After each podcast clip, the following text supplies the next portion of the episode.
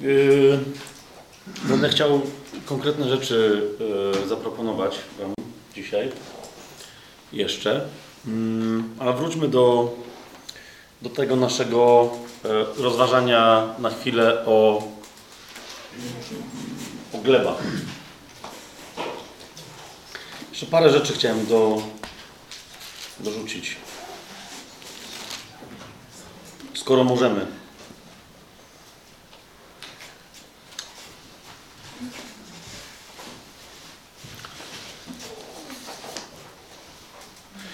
Wrócę jeszcze, bo, bo się pojawił pewien wątek do, do tej pierwszej gleby, która w zasadzie nie jest żadną glebą, w którą ziarno w ogóle nie może wpaść.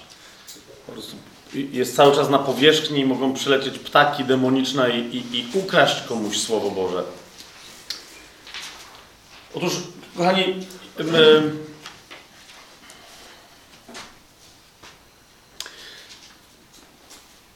to, to ważna jest rzecz, tak? Kiedy głosimy Słowo Boże, żeby rozróżnić, po co ktoś Cię pyta o wiarę. Żeby rozróżnić, po co ktoś pyta Cię o Twoją wiarę, prosi Cię o Twoje świadectwo, albo na przykład chce porozmawiać z Tobą na temat Pisma Świętego, Boga i tak dalej. Po, po co się coś dzieje? Myślę, że, że, że, że, że my sporo czasu tracimy, i to będzie tylko krótka uwaga, ale, ale to ważna przynajmniej dla, dla paru osób. Po prostu w ogóle nie, niepotrzebnie tracimy czas na coś, co wydaje się nam być sianiem Słowa Bożego, tam, gdzie ewidentnie gleba aż krzyczy, że nie jest żadną glebą, ale asfaltem. Jakie to są sytuacje? Na przykład, oprócz, jak mówiłem, świadków Jehowy, jeszcze paru osób, też tak, taką grupą ludzi, z którymi bywa, że, że, że, że trochę debatujemy, są ateiści, tak zwani. Yy, I agnostycy, też tak zwani, bo czasem ci ateiści i agnostycy nie bardzo wiedzą, jaka jest. No ale okej, okay, czasem są bardzo inteligentnymi ludźmi. Okej. Okay. Teraz wiecie, krążyło to we mnie i drążyło, drążyła mnie myśl jedna, że coś mi tu nie gra w wielu z tych, z tych, spotka z tych spotkań. I naprawdę jasną odpowiedź dostałem. Yy, myślę, że nie tylko dla siebie, co, co nie grało w tych spotkaniach. Bo widzicie, kiedy ktoś mówi, że nie wierzy w Boga, nie ma Boga, on to wie, niemożliwe jest poznanie Boga, czyli agnostycyzm takiego czy innego rodzaju, no pytanie brzmi, po co on w takim razie się dowala do mnie? Tak? My często robimy sobie nadzieję, my, że Duch Święty go poruszył. Coś tam się stało. Wiecie, moja, na przykład moje wyjście pozytywne do takich ludzi było, że skoro ktoś pyta, to znaczy, że chce poznać prawdę. I zresztą, wiecie, najczęściej deklaracja takiej osoby to jest, słuchaj, ja szukam, myślę racjonalnie, stawiam pytania, bo chcę poznać prawdę.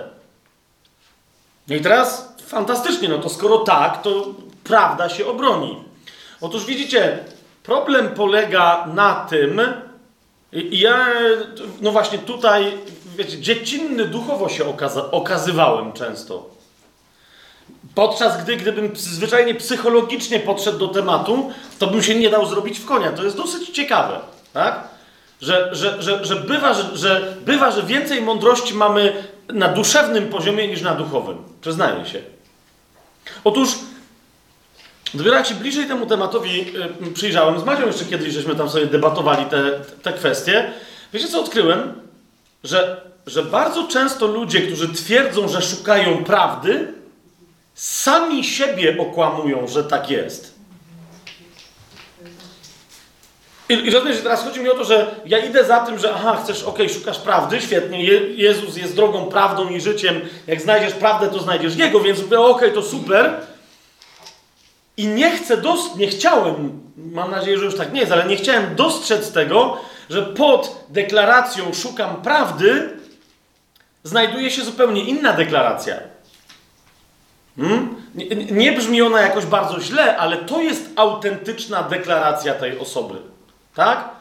Czyli ktoś mówi, ja jestem ateistą, bo szukam prawdy i nie znalazłem w ramach tej prawdy, którą odkryłem, nie znalazłem Boga. Otóż widzisz, jak zaczęliśmy raz, drugi, potem trzeci, potem następnym razem, jak zaczęliśmy drążyć, to wiesz co się okazało? Że ta osoba, która twierdziła, że szuka prawdy, w momencie, kiedy zauważyła, no wiesz, prawda nie może być, albo coś jest prawdą, albo nie jest. Tak? Jak zaczęliśmy debatować na temat wierzeń tej osoby, które niby były racjonalne i się okazało, że tam są jakieś, coś tam się nie spina, coś jedno drugiemu przeczy, to nagle y, pojawiła się inna rzecz, istotniejsza dla tej osoby niż prawda.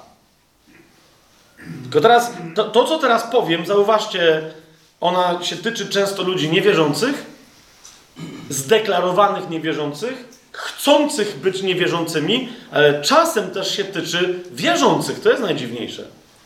Którzy tak samo jak tamci sami siebie oszukują i żyją w zaprzeczeniu, mówiąc, że nie, oni szukają prawdy. Znaleźli prawdę, tą prawdą jest Jezus, ale w rzeczywistości szukają czegoś innego i mają wspólne dążenie. Otóż tym dążeniem, ja bym najprościej je ujął, bo ono ładnie brzmi, często zresztą ludzie się posługują tym określeniem. Nie szukają prawdy, ale szukają szczęścia. Hmm? Nie, nie, szukają prawdy, ale szukają szczęścia. Teraz celowo posługuję się takim wyrazem, powiecie, no ale co złego jest w szukaniu szczęścia? No pomyśl. Ja pamiętam, jak kiedyś rozmawiając z jakimś Amerykaninem, i ja jego uświadomiłem, bo on mówi, że ja jestem w mieszkam w najlepszym kraju na świecie, który w konstytucji gwarantuje mi szczęście. Zapytałem go, czy na, na serio? Zarąbiście. Jakby to była prawda, to bym się tam przeniósł, ale tak, ale tak nie jest. On się tam kłócił ze mną, kłócił i, i odkrył pierwszy raz w życiu, widzicie, nie tylko chrześcijanie nie znają swojego pisma, inni wyznawcy swoich pism też najwyraźniej nie znają, tak? Ten był wyznawcą konstytucji amerykańskiej i nagle odkrył, że konstytucja gwarantuje mu prawo do poszukiwania szczęścia, a nie szczęście.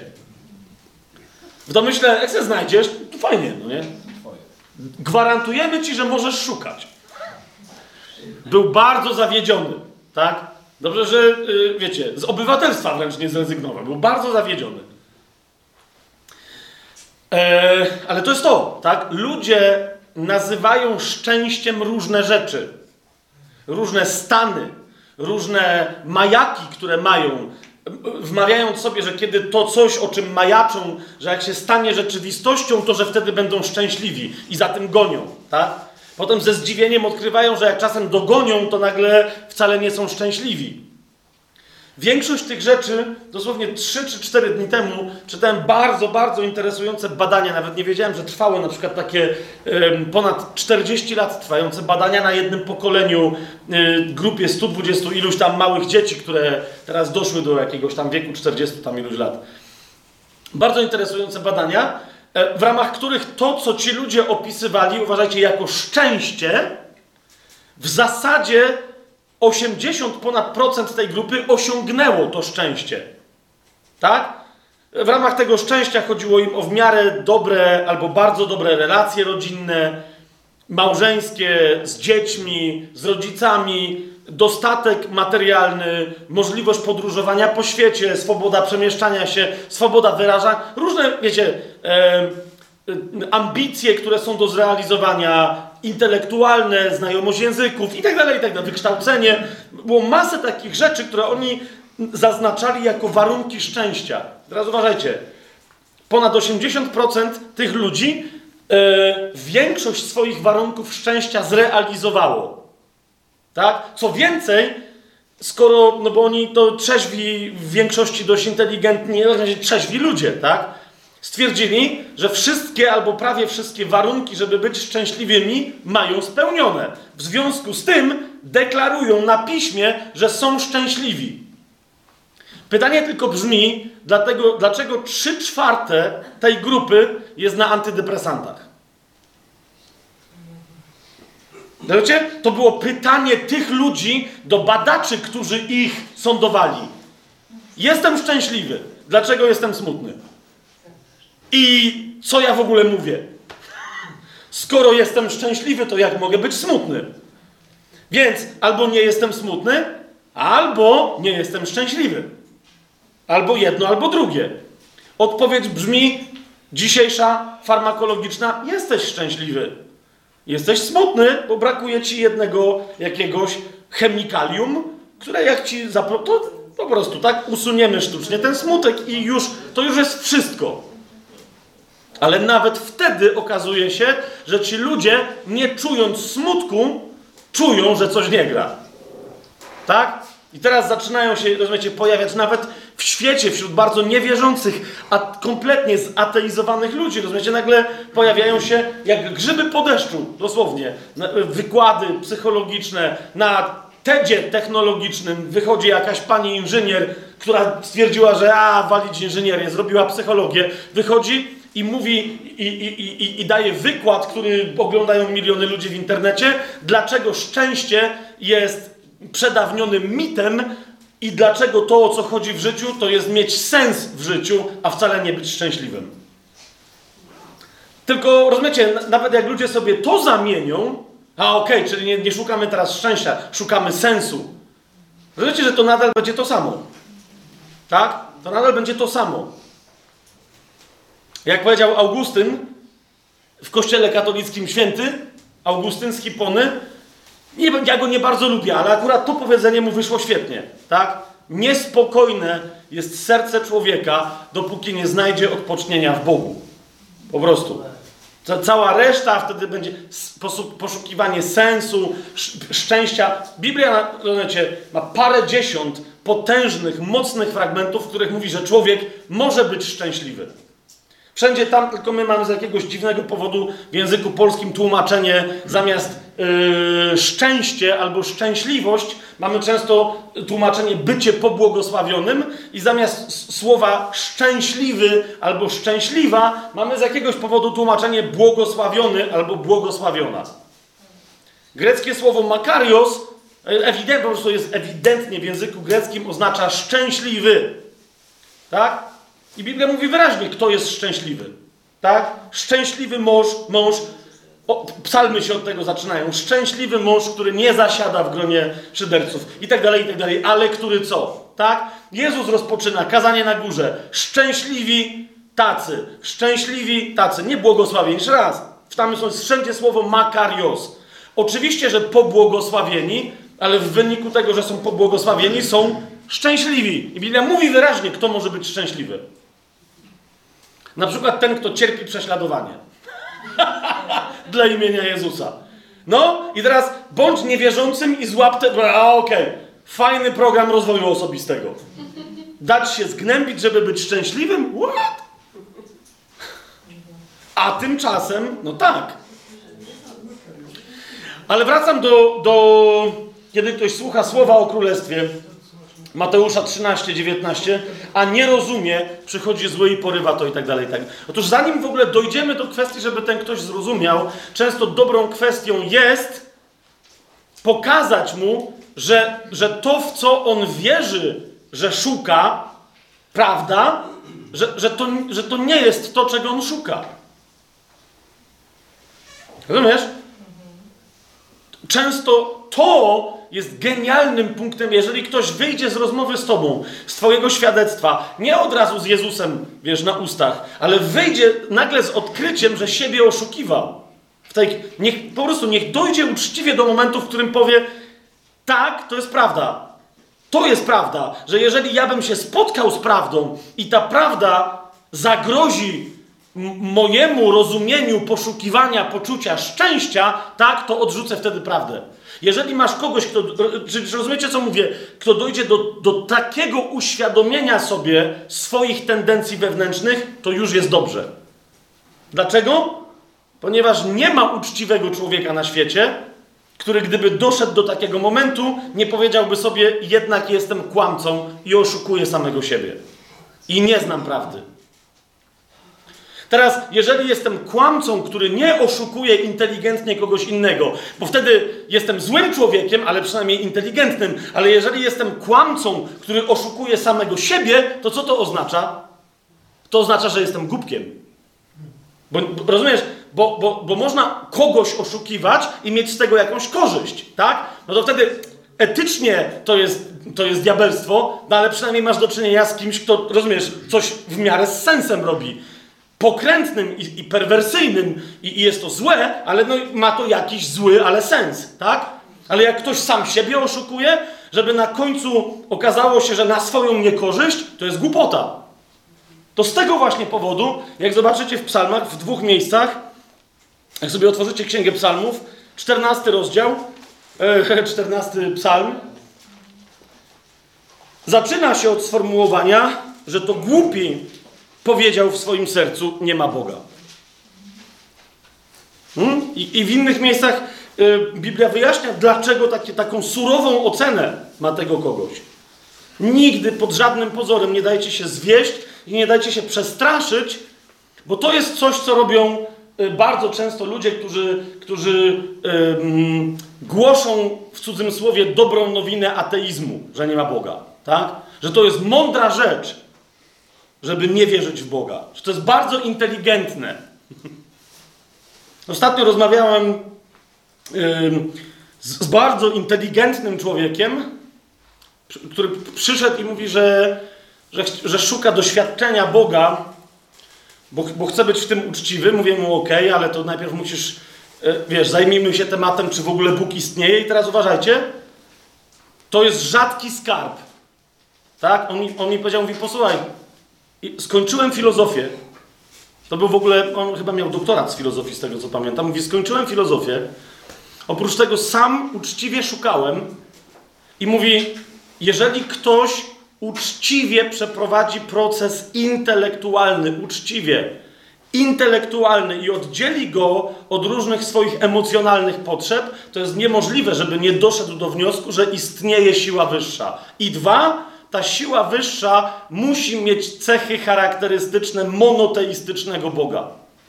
Ja mówi, po, po, prostu ktokolwiek tam nie doszedł, to znaczy, że jest głupkiem, a, a nie, że jest inteligentny. Więc mówi, ja się ciebie nie pytam o to, czy Bóg istnieje i nie chcę się z tobą kłócić o to, czy istnieje, czy nie, bo nie jestem głupi.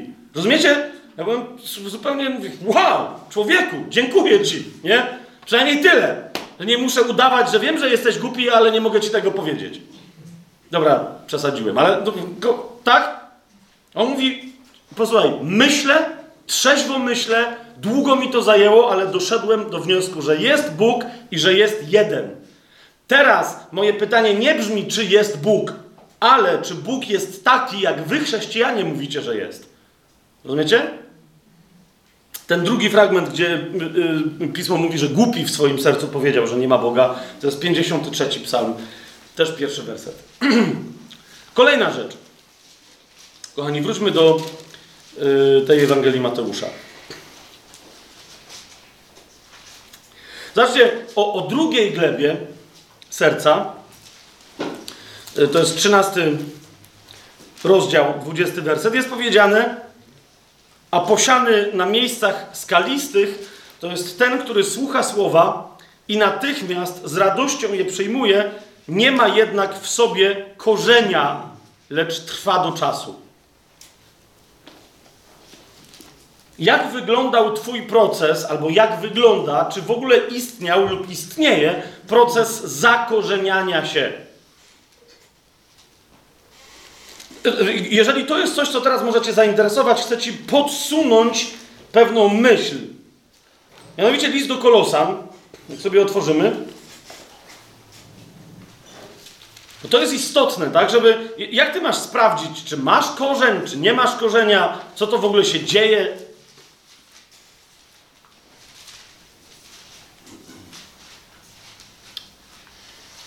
Drugi rozdział listu do Kolosan.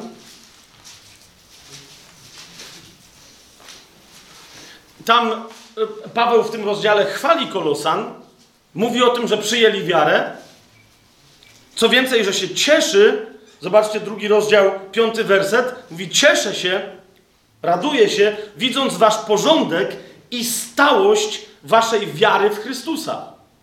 Teraz zobaczcie, to są ludzie, którzy przyjęli słowo, są stali w wierze, a jednak zauważcie, co do ludzi stałych w ich wierze, Paweł pisze: Jak więc przyjęliście Pana Jezusa Chrystusa, tak w nim postępujcie. Tak jak przyjęliście, tak? On mówi, jak szczerze przyjąłeś, tak szczerze w nim postępuj. Pamiętaj, jak, jeżeli przyjąłeś go wewnętrznie, wewnętrznie za nim idź. Wyznając go ustami Panem, wyznałeś go ustami Panem skutecznie. Dlaczego? Bo w sercu uwierzyłeś, bo w sercu uwierzyłaś. Amen? Więc mówi, sercem za nim postępujcie, tak jak go przyjęliście, tak za nim postępujcie. I teraz patrz, zakorzenieni i zbudowani na nim i utwierdzeni w wierze, jak was nauczono, obfitując w niej z dziękczynieniem.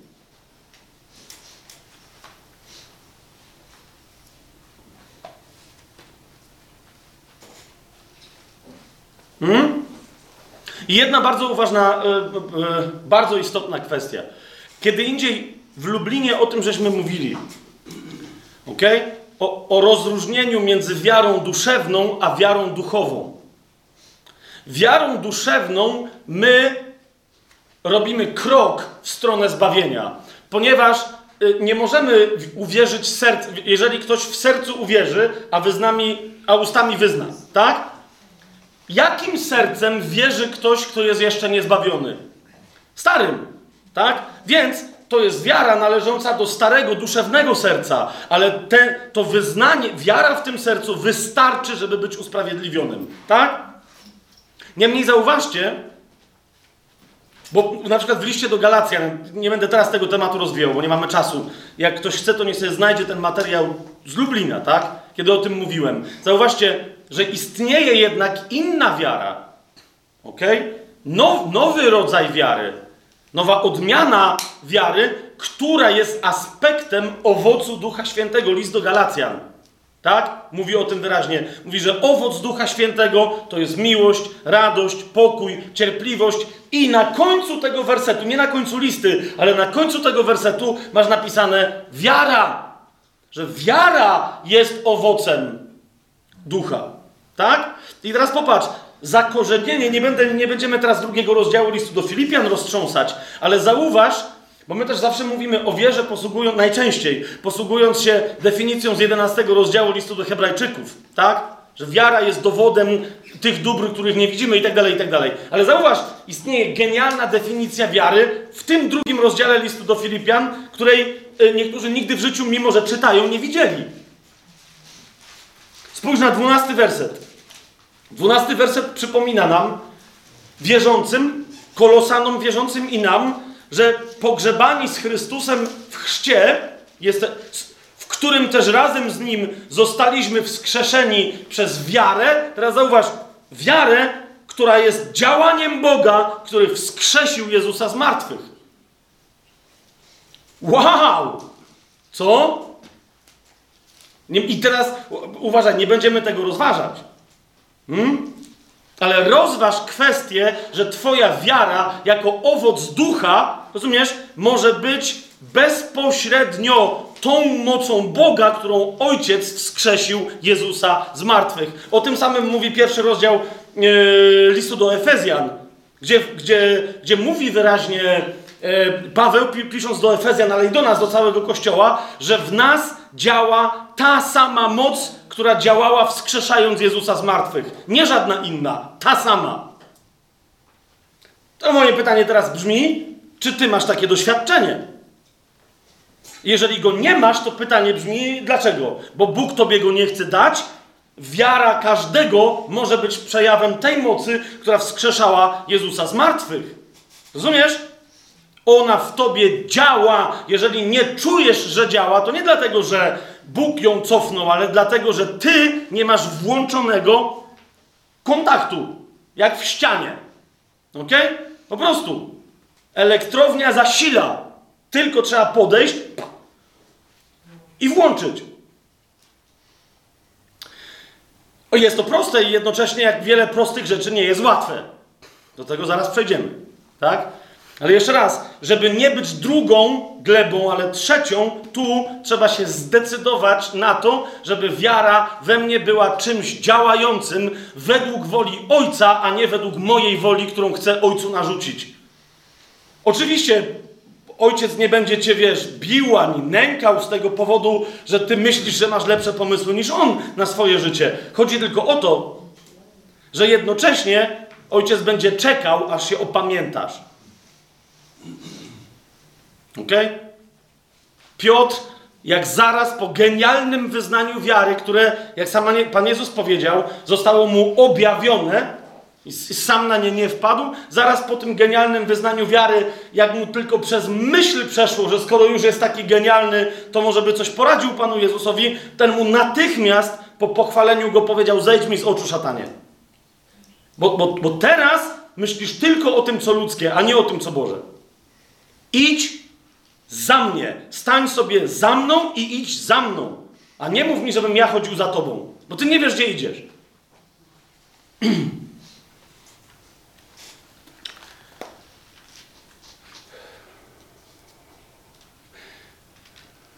Większość chrześcijan, dobrych chrześcijan, wierzących, modlących się chrześcijan, y, dzielących się swoimi dobrami, poszczących, dobrze chcących chrześcijan, myślę, że są dzisiaj trzecią glebą. Myślę, że po prostu, że są trzecią glebą.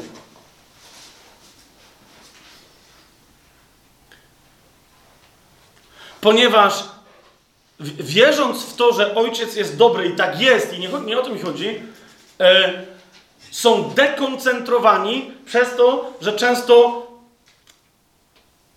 każe się im za bardzo koncentrować na tym, jak dobry jest ojciec. A więc ktoś przychodzi z boku i mówi: Nie, nie, ja nie głoszę żadnej Ewangelii sukcesu, rozum, wszystko gra, ale przecież masz prawo absolutnie pełnego zdrowia. Nie? Oczywiście, że tak. No, ale masz tu coś na oku. No mam. No to jakby skoncentrujże się. Zobaczcie, to, mi, to co tu mi tu się coś stało, yy, to mi w niczym nie przeszkadza. Ja was świetnie widzę. Rozumiem, że ani mnie to boli, ani mnie to swędzi, ani czasem mi coś tam... Żaden problem. Tak? Żaden problem. Jak, jak jak zaczął mieć dyskomfort Tymoteusz w ramach jedzenia, w ramach swojego trawienia, zauważyliście? To mu, to, mu, to mu Paweł napisał, to mieszaj wodę z winem. I te, nie, nie wiem, o co tam dokładnie chodziło, no ale tyle, tak? A nie, nie możesz nauczać, nie możesz dawać świadectwo, nie, nie wykonuj dzieła ewangelisty, dopóki nie załatwisz swojego pełnego komfortu w życiu. Hmm? Widzisz, najlepsza rzecz w kościele, najlepsza rzecz w kościele, jak zostanie wyjęta ze swojego kontekstu i ktoś ją podniesie i powie, patrz się tylko tu, może się stać bożkiem. I teraz już mi nie chodzi o, wiesz, prawo do uzdrowienia, ale na przykład, rozumiesz, skąd się wzięło w kościele prawo do komfortu? Zauważ, siedzi w więzieniu Paweł z Sylasem i czy oni toczą debatę ze sobą, hej, w tym więzieniu śmierdzi, jest trochę wilgotno. Co się stało? Czy suwerenny Bóg mógł dopuścić? To zobaczcie, co oni tam robią? Śpiewają, są w samym centrum uwielbienia. Nie przejmują, nie, nie cackają się ze sobą. A my dzisiaj cały czas dokładnie to mamy, tak? Naprawdę ja bym już, posłuchaj, Fabian, ja naprawdę poświęcę trzy godziny dziennie po prostu służbie Bożej, to jeszcze mam jedną sprawę, po prostu, bo jeszcze 2-3 lata, no nie? Bo córka musi zdać maturę i wtedy, człowieku, jak ruszymy, ale córka zanim dojdzie do matury, no nawet dzisiaj żeśmy jedną tego tematu tyczącą się rozmowę yy, odbyli. Zanim córka dojdzie do matury, zaczyna się oglądać za chłopakami, może do tej matury dojść, tak? Tylko nagle się okazuje, że zaczyna się z nią inny problem i ona do tej matury dochodzi, ale idzie na studia, a teraz ci Wiesz co, musimy teraz postarać się o wiarę tej naszej córki. Wtedy ruszymy ze służbą. I też zawsze będzie jakaś wymówka. Tak? Zawsze będzie jakaś wymówka. Bo, bo, bo dopóki żyjemy w tym niedoskonałym i upadłym świecie, zauważ, na podstawie czego niby mamy oczekiwać choćby jednego dnia pełnego komfortu. Rozumiecie, o co mi chodzi? A z drugiej strony odnoszę wrażenie, że dochodzi do diabelskiego cudu w życiu wielu chrześcijan, którzy naprawdę, rozumiesz, nikt tak nie ma. Z jakiego powodu niektórzy chrześcijanie nagle siadają i mówią: Kurde, ja już wszystko mam, ty. Wiesz, jak jest dobrze? No mówię, no nie wiem, bo ja tak nie mam. A, widzisz, a jest takie błogosławieństwo, no interesujące. I? No i super jest. I? No co jeszcze i? Super jest. Trzeba to utrzymać. Laodycea. Tuż sobie objawienie. Z zobacz, zobacz, co się dzieje, kiedy Kościół ma taki stan, że, że z jakiegoś powodu zaczyna sobie bzdurać i bzdurzyć w, w głowie, że jest wszystko dobrze. To jest trzeci rozdział Księgi Objawienia.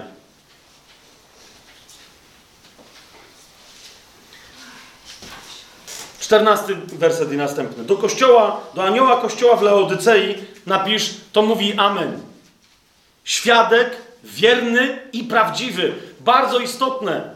Zawsze Jezus, kiedy się jakoś przedstawia, zwłaszcza w Księdze Objawienia, to przedstawia się jako yy, imionami istotnymi, zazwyczaj dla problemu kościoła, do którego pisze. Tak? Jeżeli mówi, ja, jest, ja się wam przedstawiam jako Amen, Amen czym jest? Jest uroczystym stwierdzeniem, że tak jest i tak będzie. I nic nie może tego zmienić. Zauważ, on mówi, ja, to mówi Amen. To mówi dwa, kto? Świadek jaki? Wierny i prawdziwy. To już samym tym imieniem sugeruje, macie problem z wiernością i z prawdą u was. Ślepota i niewierność to jest prawdopodobnie problem yy, laodycejski, tak? I teraz patrz, 15 werset. Znam Twoje uczynki, mówi Jezus. Nie jesteś ani zimny, ani gorący. Obyś był zimny albo gorący. Rozumiesz, jak jesteś gorący, to gorąc może tylko od Ducha Świętego pochodzić. Jak jesteś zimny, to przynajmniej wiesz, że mm, czas na pokutę. Wiecie o co mi chodzi? A letni zawsze sobie będzie wmawiał, że jest prawie gorący. Ale jest też zrównoważony. Nie ma co przesadzać, jest XXI wiek. Hej, nie będziemy się wygłupiać. No, nie, nie, będę komuś palcem pokazywał, nawróć się. Jeszcze mi powiedzą, że fanatycy. A nie. My walczymy o owoc. Patrz, co jest dalej. A tak, ponieważ jesteś letni i ani zimny, ani gorący, wyżygam cię z moich ust. To jest to, co mówi Jezus. Nie, nie wypluję cię. Zawsze to powtarzam. To jest wyżygam w sensie takim, że nie wypluję cię, bo chcę. Wyżygam cię, bo nie jestem w stanie utrzymać czegoś tak obrzydliwego w ustach. Nie przełknę cię, więc cię wyżygam. To jest dosłownie, naprawdę jest taki zwrot. Tutaj mamy tłumacza, który nas oszczędził niepotrzebnie. Z dosłownie tu jest powiedziane wyżygam cię. Sprawdźcie sobie po grecku. Słucham? Zwymiotować. no właśnie. Mówisz bowiem i teraz dlaczego Jezus mówi, że tak jest? Zauważ, bo tu, masz do czynienia, tu, ma, tu ma Jezus do czynienia z Kościołem, który dotarł do niemożliwego. Mówisz bowiem, jestem bogaty i wzbogaciłem się i niczego już nie potrzebuję. Jezus mówi, a nie wiesz, że jesteś nędzny i pożałowania godny, biedny, ślepy i nagi. Dałeś się oszukać. Dałeś się oszukać. Czym? Czym? Wróćmy do Ewangelii Mateusza. E, Łukasza, Łukasza. Słucham? Tam jest wymiotować toruńskie. No, no właśnie. Wróćmy do Łukasza, do ósmego rozdziału. Czym mogłeś się dać oszukać? Czternasty werset, ósmy rozdział. To zaś, które padło między ciernie, to są ci, którzy słuchają słowa, ale odchodzą i przez troski, bogactwa i rozkosze życia zostają zagłuszeni i nie wydają owocu. Dziś bardzo łatwo, kochani, bardzo łatwo doświadczyć rozkoszy życia. Oczywiście ja nie wiem, co ty masz na myśli. Yy, wiesz, chrześcijanie mają to do siebie. Kiedyś Scott Peck powiedział taką ciekawą rzecz. Mówi, że kiedy ludzie naprawdę się nawracają, jako, on powiedział jako psychiatra, no, interesujące. Mówi, kiedy ludzie naprawdę się nawracają, poznaje to po tym, że natychmiast skacze im apetyt fizyczny i libido. Wszyscy na mnie patrzą, to jest coś tu nie poszło chyba. Nie, naprawdę tak jest. Naprawdę tak jest. Rozumiecie? Bo jak duch się zaczyna ożywiać, to wszystko się zaczyna w człowieku ożywiać. Często chrześcijanie mówią, ej, przed nawróceniem byłem jakiś taki niemrawy, a teraz mam jakieś dziwne myśli. No, bardzo dobrze. Wszystko żyje. Duch ci pokazuje wszystko, co jest do ogarnięcia. Super. I my często, jak na przykład, jak wiecie, jak czytam chrześcijanom rozkosze życia, obczajcie to, to, to ludzie mają takie dziwne rzeczy. O, roz, jak już słowo rozkosze, to. Uu. Uważaj, nastolatki, 14-15 lat. Mówię im, rozkosze życia. Co macie na myśli? Uważajcie to.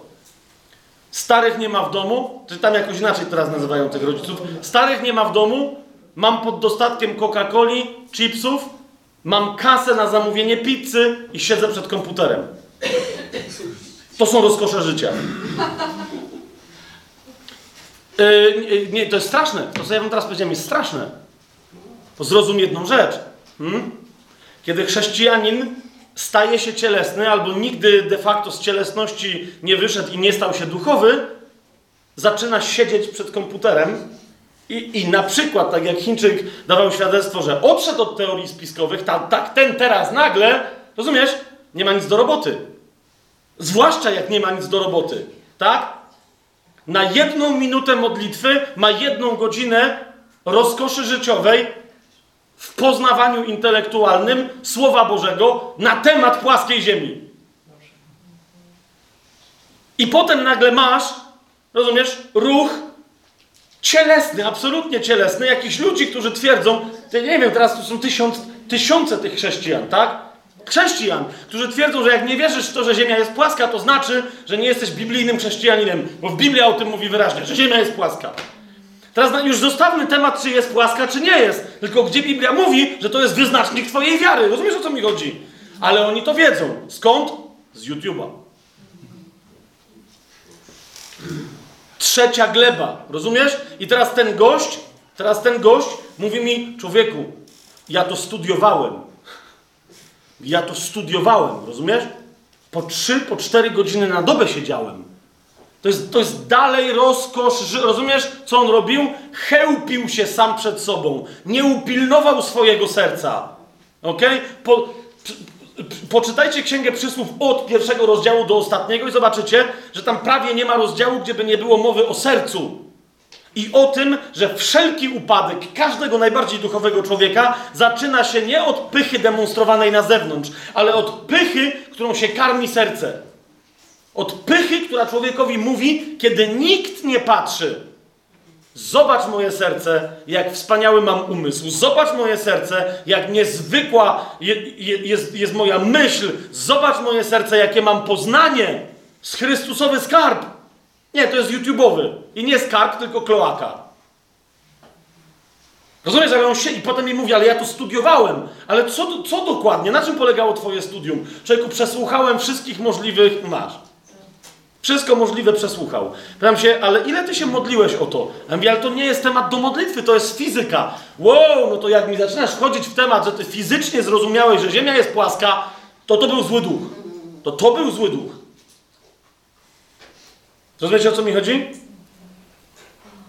Gdzie są twoje rozko... Teraz, rozumiesz, mi, nie idzie o to, że chrześcijanin nie może doświadczać przyjemności.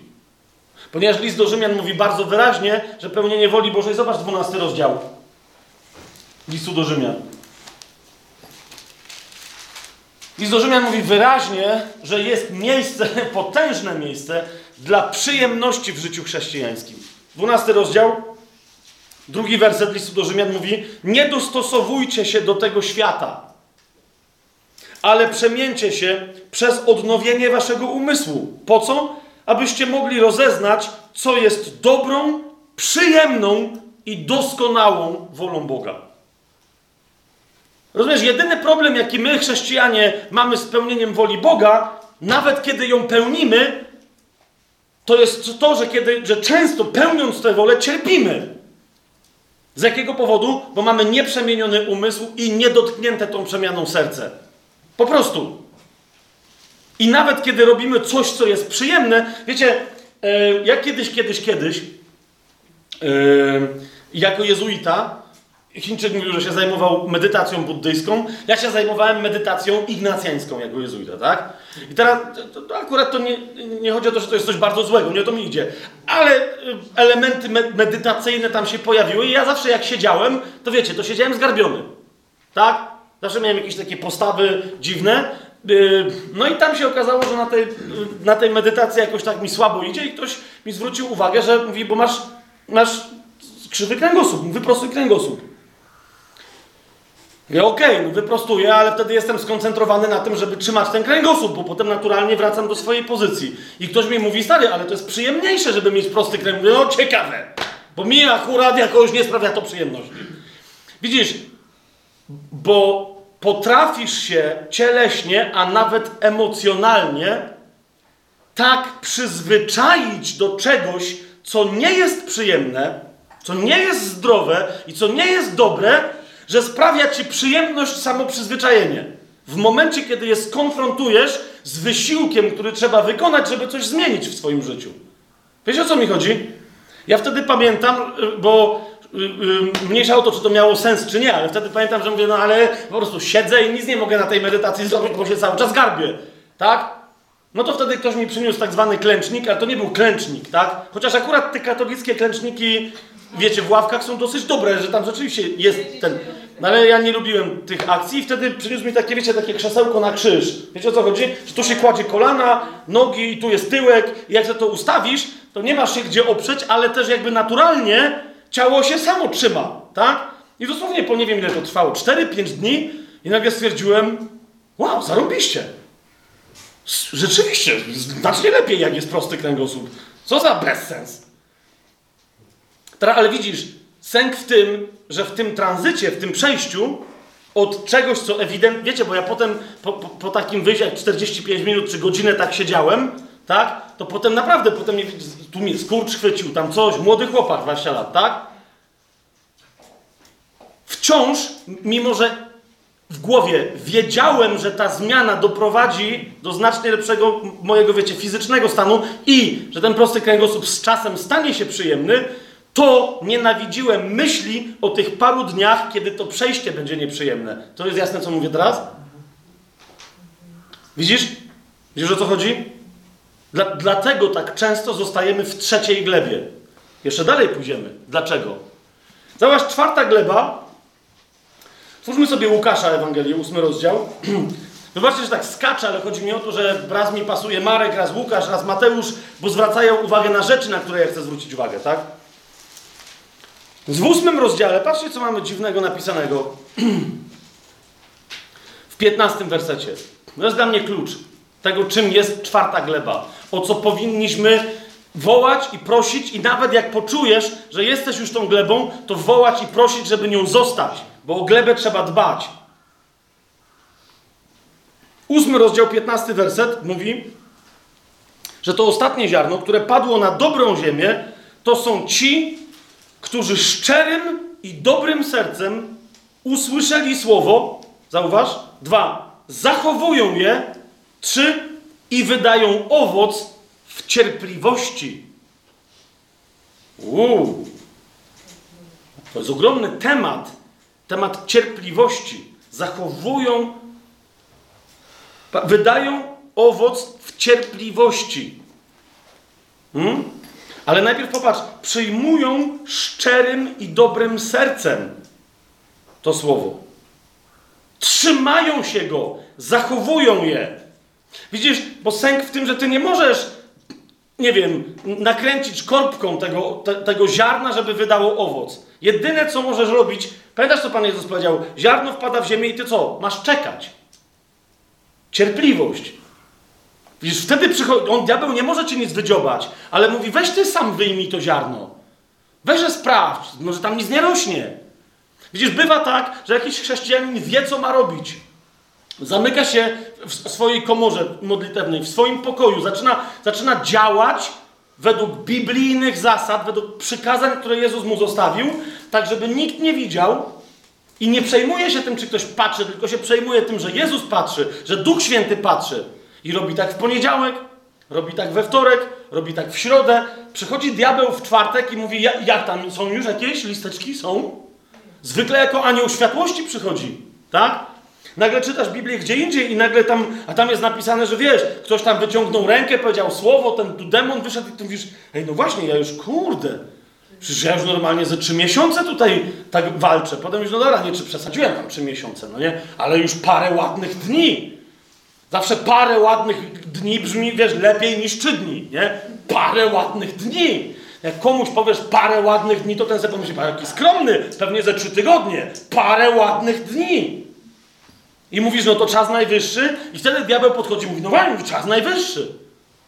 Jakbyś rzeżuchę wrzucił i słońce by padło, byś podlał, to już by trochę zielona była, czy tam jakiś biały by puściła pąd. A to puściło coś i ty się tak przyglądasz sobie i mówisz, nie wiem. I wtedy diabeł mówi, to ty może by tam sprawdził, co się dzieje.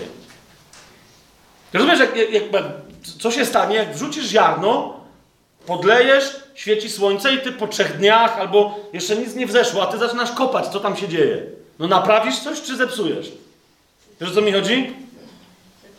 Często jest tak, że już nic z tego ziarna nie będzie, musisz wziąć następne, zrobić jeszcze raz to samo i znowu czekać. Cierpliwość. Cierpliwość. Nawiasem mówiąc, ten fragment z 12 rozdziału listu do Hebrajczyków, nie będziemy tam przechodzić, ale zauważ, że kluczem rady, którą tam Paweł daje Hebrajczykom i nam, jest cierpliwość. Widzisz, ta wiara, która jest mocą Boga wskrzeszającą Jezusa, tak? Należy do Chrystusa. To On jest tym, który rozpoczął naszą wiarę i ma ją wydoskonalić. 12 rozdział listu do Hebrajczyków mówi to wyraźnie. Dobra, otwórzmy tam. Bo ja teraz się będę produkował, a wy tam patrzycie na mnie serio, tam są takie rzeczy napisane. Zobacz, co się tutaj dzieje. Drugi werset. Patrząc na Jezusa, Twórcę i dokończyciela wiary. Widzisz, o co mi chodzi? Jezus jest twórcą duchowej wiary i kimś, kto ją wydoskonali w tobie. Masz na niego patrzeć, który z powodu przygotowanej mu radości wycierpiał krzyż, nie zważając na hańbę i zasiadł po prawicy tronu Boga. Rozmyślajcie więc o tym, który zniósł tak wielki sprzeciw wobec siebie ze strony grzeszników, abyście nie zniechęcali się w waszych umysłach i nie ustawali. Rozumiesz? I pierwszy werset, patrz co mówi: zrzućmy z siebie wszelki ciężar i grzech, który nas tak łatwo osacza. W cierpliwości biegnijmy w wyznaczonym nam wyścigu. W cierpliwości. Kochani, w cierp... Rzuć to ziarno, niech tam wpadnie. Ty daj siebie wrzucić w ciemną glebę. Niech się dzisiaj, pierwsza moja rada, to nasze spotkanie skończy Twoją modlitwą. Tu, teraz, wyjdź na pole, nie u Was się na dwór wychodzi. Ok? Wróć do domu, ale nie połóż się spać. A jak się położysz, toś bęcwał. Naprawdę. Jeżeli, chyba że nie masz poruszonego serca, to zostaw. Ale jeżeli masz poruszone serce, chcesz być glebą, która wyda oplon obfity, 30, 60 albo nawet stukrotny, nie kładź się spać, dopóki nie powiesz, Panie, ja nie mogę. Ale Twoja łaska to może we mnie zrobić. Zrób to. Tylko miej świadomość, na co się godzisz. Godzisz się i wołasz o ręce Ojca. Cudowne, delikatne, błogosławione ręce Ojca prosisz się o tę straszną rzecz, która jest wreszcie uwolnienie się od szponów, w których ty się sama trzymasz, albo sam się trzymasz, i trafisz wreszcie w ręce kogoś, kto wie, co robi, czyli twojego ojca. Ups, zrobiłem niektórym rebus? To powinno brzmieć odwrotnie, prawda? Naprawdę miałbym wypuścić serduszko z tych moich delikatnych, wprawnych, profesjonalnych rączek, które wiedzą co najlepsze i wrzucić w te potworne łapska ojca, który na pewno zrobi mi krzywdę? Pomyśl. Co z tego, co powiedziałem? To wcześniej, czy to teraz jest realną opcją? A dlaczego to mówię? Jest jeden rozdział w Biblii, w którym Jezus mówi notorycznie, w kółko, yy, o, do, do czwartej gleby, chociaż to nie jest przypowieść o tych glebach. To jest 15 rozdział yy, Ewangelii Jana. Tam Jezus mówi o owocowaniu. Od gleby oczekuje się, że będzie owocować, tak? I Jan wie, że to już Mateusz, Łukasz, Marek, że to już wyjaśnili wszystko, ale chce tym, którzy chcą być czwartą glebą, mówi Jezus, wyjaśnił, co to znaczy być czwartą glebą. Na przykładzie winorośli.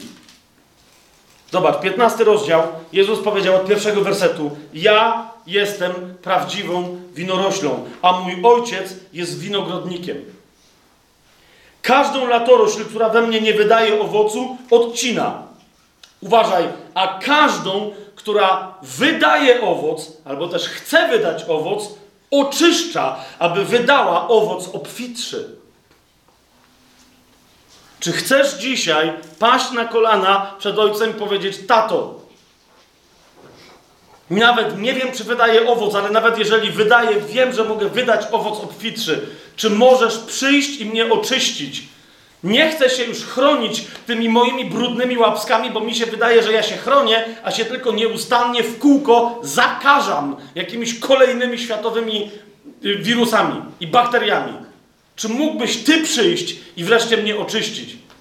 Odciąć te rzeczy, które Zauważyliście, że w liście do Hebrajczyków w 12 rozdziale jest powiedziane, żeby odrzucić od siebie nie tylko grzech, ale wszelki ciężar. Zauważyliście?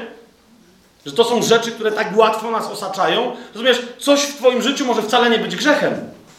Kompletnie. Ale wciąż może być ciężarem, który nie pozwala Ci biec, tylko rozumiesz, jest uwiązany u nogi i ledwo się wleczesz w, w, w tym wyścigu, w którym Bóg Cię stworzył, jak łanie do swobodnego biegu. A więc oczyszczanie tutaj, rozumiesz, oczyszczanie jest nie tylko uwalnianie, to nie jest zasadniczo uwalnianie od grzechu, to jest uwalnianie od niepotrzebnego ciężaru.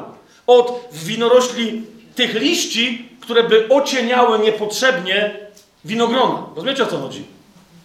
Więc czy, czy, czy masz w sobie tę wiedzę o dobroci Ojca, o tym, że On jest miłością samą, i dobrocią dla ciebie. Dzisiaj Tymek powiedział genialną rzecz. Podszedł do mnie i powiedział: To jest wielka różnica wiedzieć, że Bóg jest dobry, a wiedzieć, że Bóg jest dobry dla mnie. Więc ja się nie pytam ciebie dzisiaj, czy ty wiesz, że Bóg jest dobry, tylko czy wiesz, że Bóg jest dobry dla ciebie. To, są, to, to jest wielka różnica. Czy jesteś w stanie paść i powiedzieć: Panie, chcę wydać owoc obfitszy, przyjdź i mnie oczyść. Wy już jesteście czyści, dlatego mówię, to nie do końca jest kwestia grzechu, tak? Trzeci werset Jezus mówi, wy już jesteście czyści z powodu słów, które do was mówiłem. Trwajcie we mnie, a ja w was. Jak latorośl nie może wydawać owocu sama z siebie, jeśli nie będzie trwała w winorośli, tak i wy, jeżeli nie będziecie trwać we mnie. Kolejna rzecz, rozumiesz, wszystko o czym dzisiaj mówimy, to bycie glebą. Dlatego tak często z ochotnym sercem jesteśmy tylko tą trzecią glebą, bo tak naprawdę nie chcemy się oddać łasce Jezusa pracującej w nas. Kapujesz? Trwanie w Jezusie to jest otwarcie się na nożyce Ojca. I teraz sęk w tym, że ja wiem, że tu mam jedną, rozumiesz, jeden liścior, który mi wyrasta duchowo i po prostu i nie dopuszcza do mnie światła. I ja wiem, że to jest dziadostwo, ale jakże ja lubię tego liściora. Wiem o tym, że jak przyjdą no, nożyce i łutną tego liściora, wreszcie będę mieć spokój, będę mieć luz. Ale jakże się boję nożyc. Wiesz o co chodzi?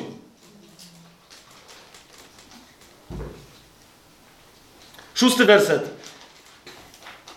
Siódmy werset. Jeżeli będziecie trwać we mnie i moje słowa będą trwać w was. Widzisz, to jest ten temat.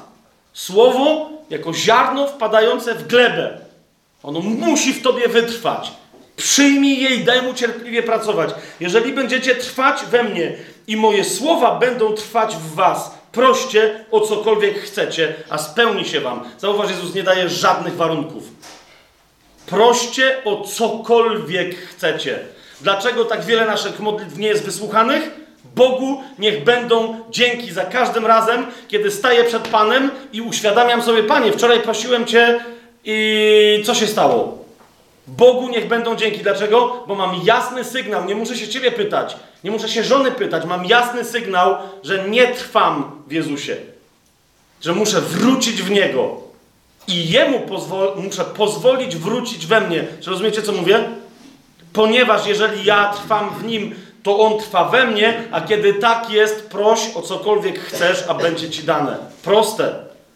Prosiłeś o cokolwiek chciałeś. W zgodzie z wolą Bożą nie zostało Ci dane? Mm, to jak myślisz, gdzie jest problem? W suwerenności Boga? Bóg poszedł spać? Jest burza na jeziorze, a Jezus z tyłu odpoczywa? Czy Ty odcięłaś się lub odciąłeś się od kontaktu z tym, który w Tobie powinien trwać, siedzieć na tronie Twojego serca i mojego? Ósmy werset. W tym będzie uwielbiony mój ojciec. Kluczowy dla naszych dzisiejszych rozważań werset. W tym będzie uwielbiony mój ojciec, że wydacie obfity owoc i będziecie moimi uczniami. Ostatnio mówiliśmy o uczniostwie, wiele mówiliśmy w Lublinie o, o uczniostwie, wiele mówiliśmy o ukrzyżowaniu ciała, świ świata, odcięciu się przez krzyż od świata dla wyłączności miłości i przyjaźni z Ojcem. Tutaj zobacz. Uczeń to jest ktoś, kto wydaje owoc, to jest klucz. Najprościej rzecz ujmując. I nie może być bardziej ojciec uwielbiony, jak w tym, że wydajemy owoc. Niektórzy powiadają, uwielbienie w kościele to jest centrum mocy, jaką kościół ma. Zgadzam się. Tylko, że to uwielbienie stanie z rękami podniesionymi do góry, krzyczenie, śpiewanie i tak dalej, w momencie, kiedy jest postawą i zajęciem ludzi, którzy nie przynoszą owocu, nie jest żadnym uwielbieniem. To wiecie o co mi chodzi? Jeżeli ktoś nie chce uwielbić Ojca wewnętrznie decyzją na przyniesienie owocu, to, bo widzicie, mamy tych ludzi, którzy publicznie coś robią. Pamiętacie, tak? Druga gleba, publicznie, potem nawet prywatnie, trzecia gleba, czwarta jest absolutnie wewnętrzna. Teraz ta, ta wewnętrzna gleba nie zatrzymuje się tylko tu, ale z wewnątrz rozlewa się na sferę prywatną i na sferę publiczną właściwym owocem. Masz dwie osoby, które publicznie dają świadectwo. Przyznaje się do Jezusa. Jedna i druga. Jedna, kiedy ktoś jej się postawi, przestanie się przyznawać, druga jeszcze bardziej będzie się przyznawać, kiedy się jej ktoś postawi.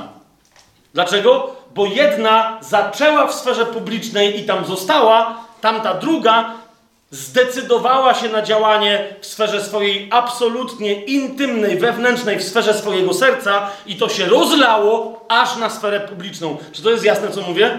Są dwie różne rzeczy. Są dwie różne rzeczy. I nie mylcie po samej formie tych, tych ludzi. Dwóch rodzajów ludzi, dwóch rodzajów świadków.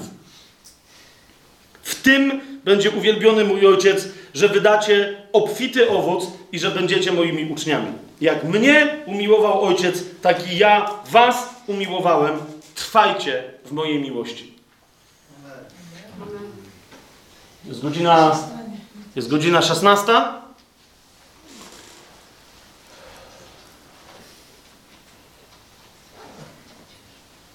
Koniec. Co?